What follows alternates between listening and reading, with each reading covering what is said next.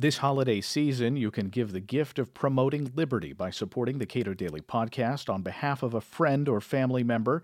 If you give $500 on behalf of that friend or loved one, we'll send a replica 1776 Continental Dollar and a signed copy of David Boaz's up to date statement on libertarianism, The Libertarian Mind. We don't take money from the government, and the vast majority of Cato's support comes from individuals like you. Give the gift of liberty this holiday season and visit cato.org slash podcast sponsor to learn more.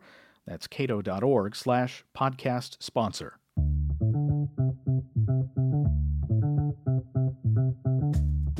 This is the Cato Daily Podcast for Wednesday, December 6, 2017. I'm Caleb Brown. In the rush to pass tax reform, one change stands out the end of the individual mandate, sort of.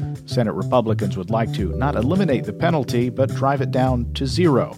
And that distinction matters. The Cato Institute's Michael Cannon comments. In the various uh, reform proposals for Obamacare and now in the Senate tax bill, the individual mandate has, in a sense, gone away. In another sense, it's still there. Uh, but uh, explain what the, the Senate bill does with respect to the mandate and why this distinction about between getting rid of it and reducing it to zero is important.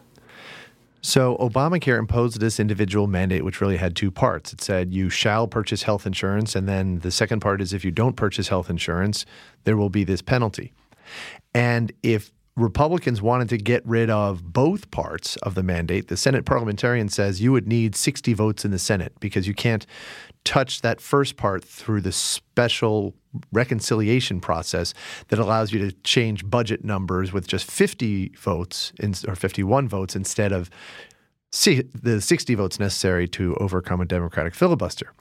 So, what Republicans are doing through this, uh, the Senate Republicans are doing through this reconciliation bill is they're taking that second part, the penalty, and they're zeroing it out. There's a complicated formula that determines your penalty if you don't buy health insurance, but they're just going to make that penalty zero for everybody. So there will still be a part of federal law that says you shall buy health insurance. But then if you don't, you have to pay a penalty of zero dollars. So there's really no mandate as such. However, this also means that when Democrats take over Congress, if they want, they can, by just 51 votes in the Senate, increase that mandate penalty amount. And so we will have an individual mandate again. They won't have to marshal the 60 votes that they needed to marshal in order to pass Obamacare just to increase this uh, or, or, to reinstate the mandate. Now, it, it jumped out at me when I, I, heard that this the Senate bill didn't get rid of it, but simply reduced it to uh, zero. Uh, because when you think about changing federal laws and trying to make uh, a change in federal law more long-standing, you re- you remove the statutes that authorize those things if you want it if you want it to stick. So why do you view this as a good thing that this is the way they're doing it? Well, it's certainly not an ideal thing because ideally Congress would get rid of Obamacare entirely. Short of that, they would repeal the individual mandate, both parts, root and branch, so that um, it's gone.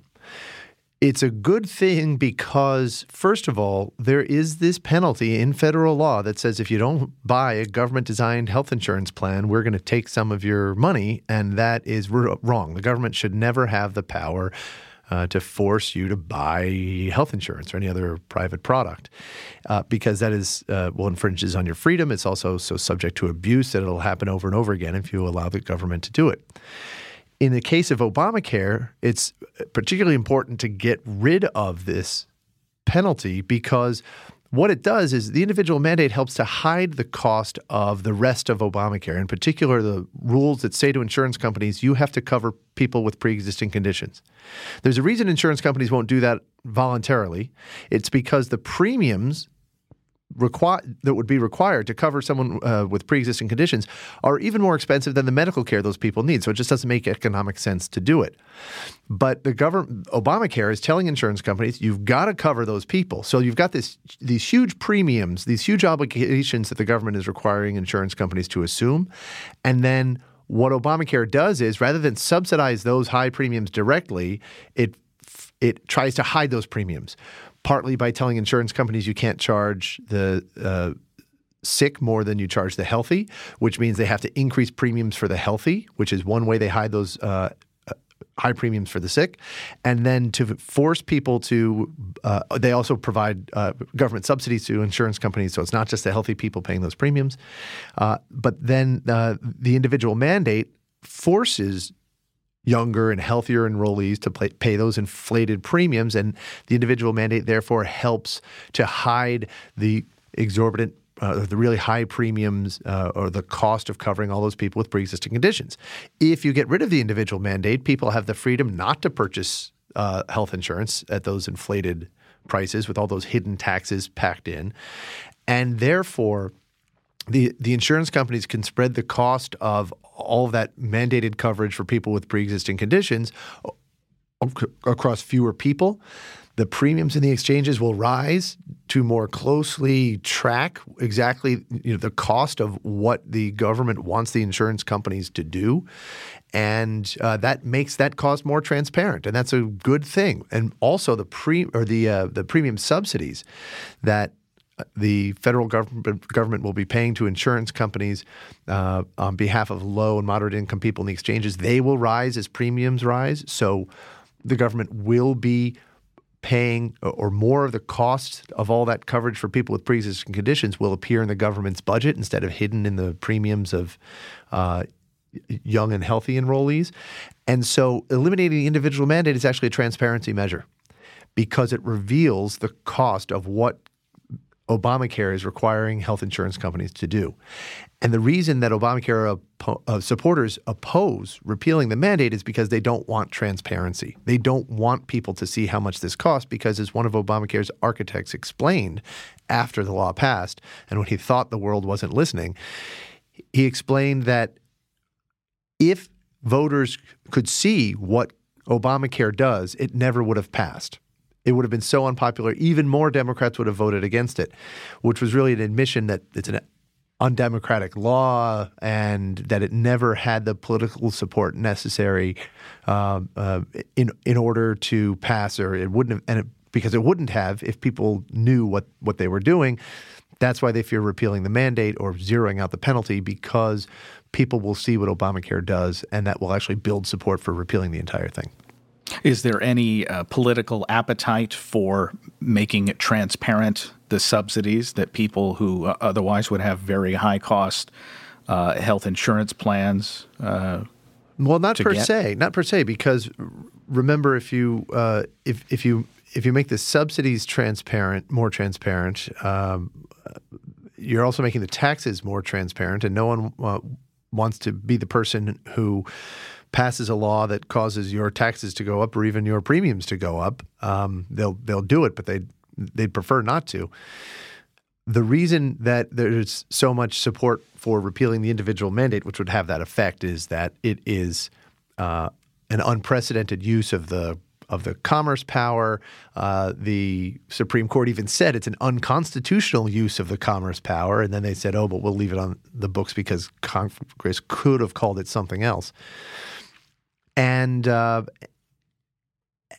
and it is one and it's one of the taxes in Obamacare, uh, and so eliminating that, you know, Republicans are essentially zeroing out a tax, uh, and and so that's why they'll take this step that will have the effect of raising premiums. It's because uh, they're not directly uh, increasing premiums. Why was this a part of the Senate plan and not the House plan? If it was, if this near identical provision was so popular in uh, so called Obamacare repeal bills going back several years? Well, because this is a Congress is right now putting together tax reform bills, and uh, healthcare was not foremost on the minds of House Republicans when they were putting their bill together. Uh, I doubt there's any really serious opposition to including the uh, individual mandate repeal. Maybe I think that maybe some people wanted to hold off on that until they had another bite at the apple uh, with a with a healthcare bill uh, maybe the 2019 reconciliation bill, which will they'll start working on in April. But um, I doubt that there will be any serious opposition to the House adopting the Senate's uh, zeroing out of that mandate penalty. But we'll see. So, so what changes when the uh, individual mandate goes away?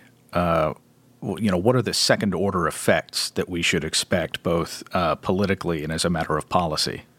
So the Congressional Budget Office estimates that about five or six uh, million people, the number you know, gr- small but grows over time, uh, w- will stop purchasing insurance through Obamacare's health insurance exchanges. That's where most of the action is going to happen. Uh, if you repeal the mandate, some people will stop enrolling in the Medicaid program. That actually saves the government money. Uh, some people will stop enrolling in employer sponsored insurance. Uh, and uh, that actually brings more revenue into the federal government because they're exempting less revenue from taxes. But it's in the exchanges where the mandate will have its biggest effect. When you get about five or so million people who, who are no longer purchasing insurance through, through the exchanges because there's no more, no longer any penalty for not purchasing insurance, those five million or so people are going to be generally healthy. When they leave the exchanges, the risk pools in the exchanges are going to get sicker on average. That means that insurance companies will have to increase their premiums uh, to, uh, and this is what I described before. They'll have fewer people of, across which to spread the cost of those expensive people with pre-existing conditions. So uh, premiums for everyone in the exchanges are going to rise, and that is also what I described. The more of that cost becoming apparent and, and being revealed to people in the exchanges. The Congressional Budget Office says premiums will rise an additional 10 percentage points per year if you get rid of the individual mandate. Now, they'd already been rising at a, at a rate of 19% per year. The CBO says in 2018 they'll rise by an average of 15%, but HHS says it's more like 37%. And uh, and then uh, and then that 10% increase from Get, zeroing out the mandate penalty would be on top of that. So we're talking about really dramatic premium increases. And then what happens? Well, more insurance companies might say, you know what, we don't have enough people enrolling uh, in order to cover all of these costs, so we're just going to leave the market. In about half the counties, almost half the counties in the United States right now, all of the, insurance companies, except for one, have left the exchanges so that people in those counties have only one insurance company from which to choose. And we could see more of that uh, throughout uh, the United States. We could see some counties where no, where the market completely collapses and no insurance company is willing to sell insurance anymore. And uh, that, again, is an indication of um, how unpopular Obamacare's – uh, pre-existing conditions provisions are because the premiums will have risen so much that there's not enough, people won't pay those premiums. Insurance companies won't provide that coverage, and Congress did not have the political support that would have been necessary to keep the market afloat uh, in in that in that eventuality. And so uh, those are the second and maybe even third order effects. Are there any other provisions in the tax bill that will reduce stress for people trying to secure and uh, have coverage that they can afford? Um, unfortunately, not really, because you're not going to make health insurance more affordable for the vast uh, bulk of the public until you get rid of Obamacare's regulations, in particular the pre-existing conditions provisions, the mandates that you purchase all of what the government considers essential health benefits. It's not until you get rid of those things that you'll begin to see premiums drop, and they could drop by 50% or more for uh, the vast majority of people in Obamacare's exchanges. Uh, there are things in the tax bill that will make it easier for people to afford health care. For example, if you get a tax cut, that's going to make it easier for you to afford the medical care that you need. At the same time, there is a, they would eliminate a deduction for medical expenses in excess of uh, 10% of your adjusted gross income. So people who have low incomes or uh, very costly illnesses who had been using that tax deduction will see their taxes go up some may, that may or may not be offset by other reductions in their taxes and um, and those are really the, the, the big ticket items uh, when it comes to healthcare. Michael Cannon directs health policy studies at the Cato Institute. This holiday season, support the Cato podcast and the broad mission of the Cato Institute by visiting cato.org slash podcast sponsor and learn more about the benefits of sponsorship. That's cato.org slash podcast sponsor.